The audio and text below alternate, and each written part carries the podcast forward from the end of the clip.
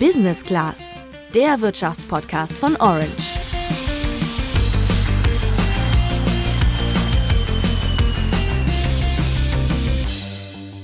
Es ist die größte Erhöhung des Leitzinses, seit es die Europäische Zentralbank gibt. Die EZB hat den Leitzins letzte Woche um 0,75 Prozentpunkte erhöht. Wieso sie das gemacht hat, das fragen wir die EZB am besten selber. Die EZB hat den Leitzins erhöht, weil die Inflation viel zu hoch ist. Und nicht nur das, sie wird wohl auch auf einen längeren Zeitraum höher bleiben, als wir das gern möchten und ganz bestimmt über unseren Zielwert von 2%. Das sagt Gabriel Glöckler. Er ist Chefberater der EZB Kommunikation. Ja, im Moment ist die Inflation in Deutschland bei 7,9 Prozent. Und eine hohe Inflation bedeutet ja erstmal, die Preise steigen und wir können von unserem Geld weniger kaufen. Da möchte die EZB jetzt gegensteuern. Ob sie das kann? Um das rauszufinden, klären wir in dieser Folge, was der Leitzins eigentlich ist und was die Erhöhung gegen die Inflation bringen kann. Außerdem schauen wir uns an, was die Leitzinserhöhung konkret für dich bedeutet und was du beim Sparen und Anlegen beachten solltest. Ich bin Juliane. Und ich bin Tabea. Also Juliane, es wird ja im Moment einfach echt alles teurer. Durch die Inflation wird mein Geld immer weniger wert und das beschäftigt uns ja auch hier im Podcast schon eine ganze Weile. Ja, absolut. Das ist ein total blödes Gefühl gerade und macht ja auch vielen Sorgen. Und jetzt ist natürlich die Frage, wer kann eigentlich etwas dagegen tun? Und da kommt die Europäische Zentralbank ins Spiel, denn das wichtigste Ziel der EZB ist ja, die Preise im Euroraum stabil zu halten. Das bedeutet dann konkret eine Inflation von zwei Prozent. Im Moment haben wir in Deutschland ja eine Inflation von 7,9 Prozent und im Euroraum sind es sogar 9,1 Prozent. Also wir sind sehr weit entfernt von dem Ziel der EZB. Letzte Woche hat die Zentralbank reagiert und zu einem wichtigen Instrument gegriffen. Sie hat den Leitzins angehoben. Jetzt sprechen wir ja die ganze Zeit von dem Leitzins.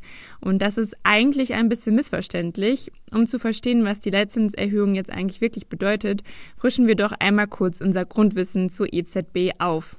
Ja, fassen wir mal kurz zusammen. Die EZB legt drei verschiedene Leitzinsen fest und die haben sehr komplizierte Namen. Es gibt den Hauptrefinanzierungssatz, den Spitzenrefinanzierungssatz und die Einlagefazilität. Wenn wir jetzt von dem Leitzins sprechen, dann meinen wir eigentlich den Hauptrefinanzierungssatz. Zu diesem Zinssatz können sich Geschäftsbanken Geld von der EZB leihen. Und das verleihen die Geschäftsbanken dann an ihre Kunden, also an Unternehmen oder auch zum Beispiel an uns als Verbraucherin, wenn wir zum Beispiel ein Haus oder ein Auto kaufen wollen. Die EZB hat ja lange eine sogenannte Nullzinspolitik geführt. Der Leitzins lag also bei 0,0 Prozent und die Geschäftsbanken konnten sich ohne Zinsen Geld bei der EZB leihen. Seit letzter Woche liegt der Leitzins jetzt aber bei 1,25 Prozent. Tja, wie genau soll das jetzt die Inflation stoppen? Ja, die Idee ist, dass Banken jetzt Zinsen zahlen müssen, wenn sie sich Geld von der EZB leihen. Und das geben sie natürlich auch an ihre Kunden weiter. Das heißt, es ist jetzt teurer, sich Geld zu leihen. Gabriel Glöckler von der EZB erklärt die Wirkung so. Gesamtwirtschaftlich gesehen heißt das, es ist sozusagen weniger Geld da, um ausgegeben zu werden und damit wird sozusagen die Nachfrage gedämpft. Und wenn die Nachfrage gedämpft ist, dann ist es natürlich schwieriger für, sagen wir, Unternehmen Preise zu erhöhen. Und damit sinkt die Teuerungsrate ab, weil die Preise nicht mehr so stark steigen können. Und das ist ein Effekt, den wir da erzielen wollen. Gabriel Glöckler sagt, es geht dabei um ein Signal, das die EZB mit der Leitzinserhöhung aussenden will. Ein ganz wichtiges Steuerungs-, ein Marktsignal, dass die Abermillionen von Entscheidungen, die wir alle treffen tagtäglich, beeinflussen soll. Ob und wie viel Geld wir sparen, ob und wie viel Geld wir ausgeben, ob und wie viel Geld wir als Schulden aufnehmen oder investieren. Ja, und das Signal ist, Investitionen lohnen sich weniger. Also wenn ich jetzt darüber nachdenke, mir eine Wohnung zu kaufen und dafür einen Kredit aufzunehmen, dann ist das jetzt teurer und ich überlege mir vielleicht, ob ich das nicht lieber wann anders mache und das Geld nicht ausgebe. Und genau so gilt das natürlich auch für Unternehmen. Ein Unternehmen nimmt jetzt vielleicht keinen Kredit auf, um zum Beispiel eine neue Werkhalle zu kaufen. Genau, also wie Gabriel Glöckler sagt, die Nachfrage soll grundsätzlich gedämpft werden und dadurch sollen die Preise fallen. Wenn die Nachfrage sinkt und weniger Geld im Umlauf ist, dann bremst das aber natürlich auch die Wirtschaft und erhöht das Risiko für eine Rezession. Also das bedeutet, dass die Wirtschaftsleistung nicht wächst oder stillsteht, sondern schrumpft. Okay, das heißt, die EZB will, dass durch die Leitzinserhöhung weniger Geld ausgegeben wird und die Nachfrage sinkt. Dadurch sollen auch die Preise sinken und dafür nimmt sie aber das Risiko einer Rezession in Kauf. Kann sie die Inflation denn so stoppen? Ja, also dafür müssen wir uns anschauen, woher die hohen Preise im Moment kommen. Also einmal hat die Nullzinspolitik der EZB schon auch dazu geführt, dass viel Geld ausgegeben wurde. Die Nullzinspolitik wurde ja 2016 beschlossen, als die Inflationsrate in der Eurozone lange deutlich unter zwei Prozent lag. Da sollte die Wirtschaft angekurbelt werden und da waren Kredite sehr günstig. Ja, dadurch wurde viel gebaut und investiert. Es kam also auch sehr viel Geld in Umlauf. Auf der anderen Seite haben die hohen Preise im Moment Gründe, die mit der EZB erstmal nichts zu tun haben. Wir kommen ja aus der Corona-Pandemie und wir erinnern uns, während des Lockdowns, da ging gar nichts.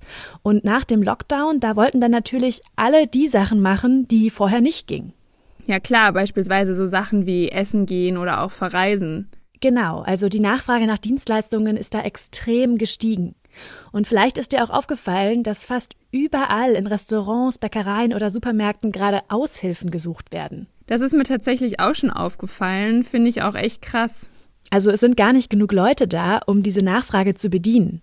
Und wenn es eine Knappheit gibt, ja, dann steigen die Preise. Und du erinnerst dich, dann kamen in der Corona-Pandemie auch noch Lieferengpässe dazu. Und beim Thema Knappheit kommt ja noch ein weiterer ganz wichtiger Punkt dazu.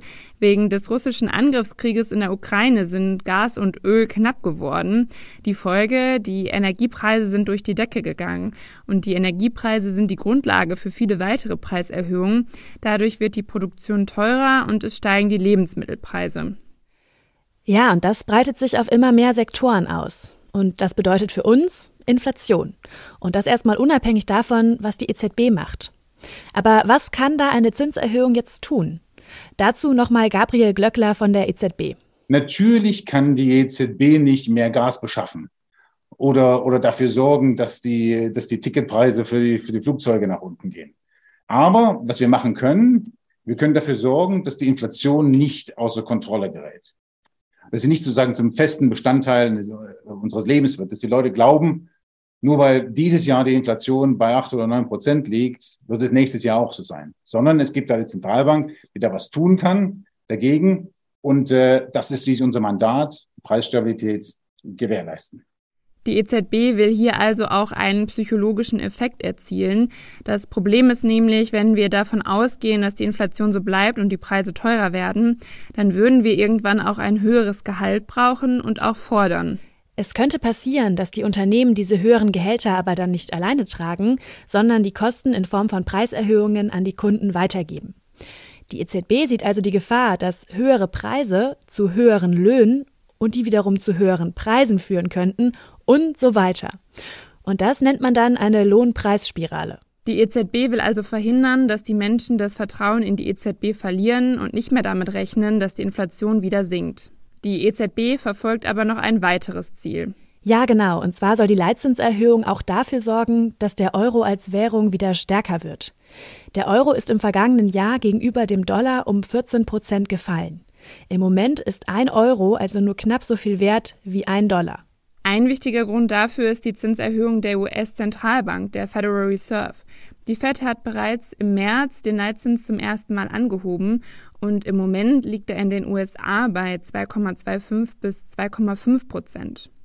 Warum der Euro jetzt wieder stärker werden könnte, erklärt Harald Endres von der DKB, der Deutschen Kreditbank, so.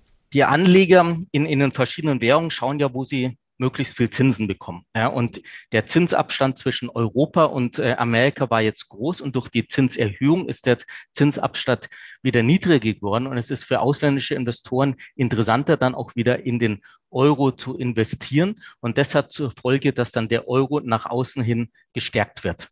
Ein stärkerer Euro hat auch noch einen weiteren Vorteil, sagt Harald Endres.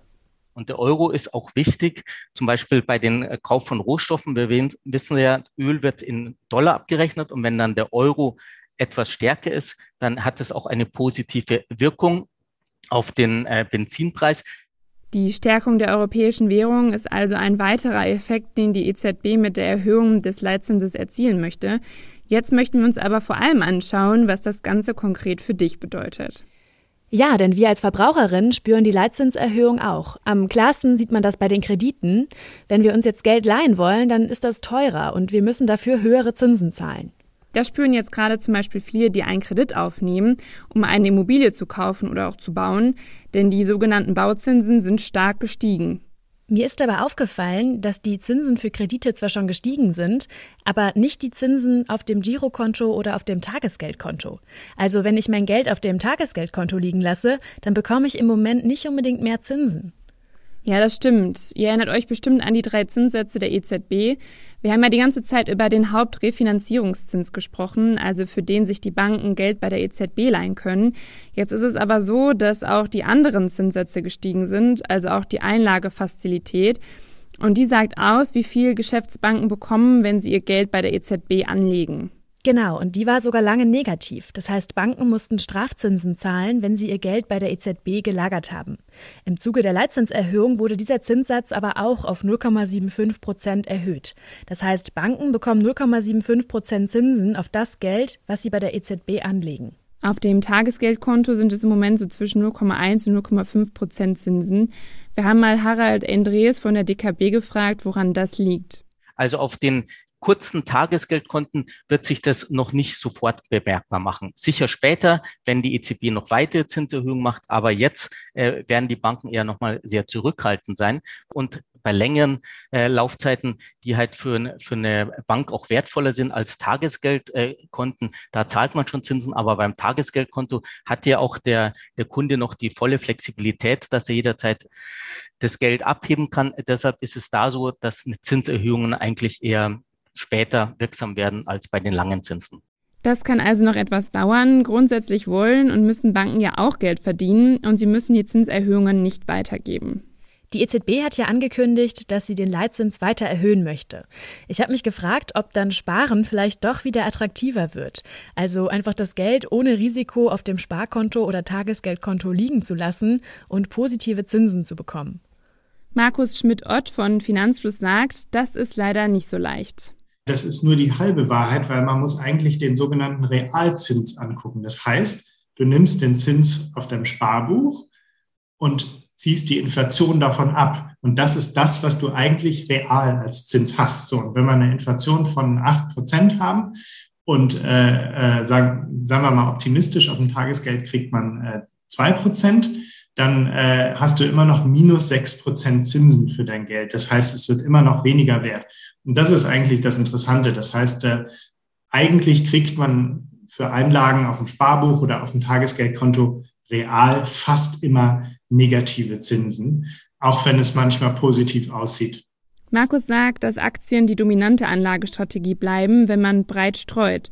Wenn du mehr darüber erfahren möchtest, hör gerne in unsere Folge. Darauf solltest du beim Kauf von Aktien und ETFs achten, vom 21. April rein. Wie reagiert denn die Börse auf die Leitzinserhöhung? Ja, die Börse ist schon in den letzten Monaten schwächer gewesen. Harald Endres von der DKB sagt, das liegt daran, dass die Inflation schon seit einigen Monaten hoch ist und die EZB erst relativ spät reagiert hat. Der Markt hat mit dieser Leitzinserhöhung also schon gerechnet und sich entsprechend angepasst. Wie es sich jetzt weiterentwickeln wird, das ist aber natürlich sehr schwer zu prognostizieren. Ja, das sagt auch Markus. Einerseits wirkt sich eine Zinserhöhung negativ aus, denn andere Anlageklassen könnten attraktiver werden und grundsätzlich bedeutet es eine Dämpfung der Wirtschaft. Aber auf der anderen Seite wirkt es sich positiv aus, dass die Inflation bekämpft werden soll und sinken könnte. Und daher ist Markus Tipp folgender. Ich würde jetzt sagen, als Sparer ähm, muss man jetzt nicht groß was ändern, sondern ich finde, man sollte seine Strategie beibehalten und sich von solchen äh, solchen kurzfristigen Entwicklungen nicht, nicht groß beeindrucken lassen. Man kann natürlich äh, versuchen, irgendwie darauf zu spekulieren, zu zocken, aber das würde ich eher nicht empfehlen. Von daher ähm, ändert sich eigentlich als Sparer oder Anleger nicht viel, wenn man langfristig denkt. Und wie geht es jetzt weiter, Juliane? Also die EZB will weiter beobachten, wie sich die Zinserhöhungen auswirken und dann in den kommenden Sitzungen entscheiden, wie es weitergeht. Sie hat aber weitere Zinserhöhungen angekündigt und Harald Endres schätzt die Lage so ein.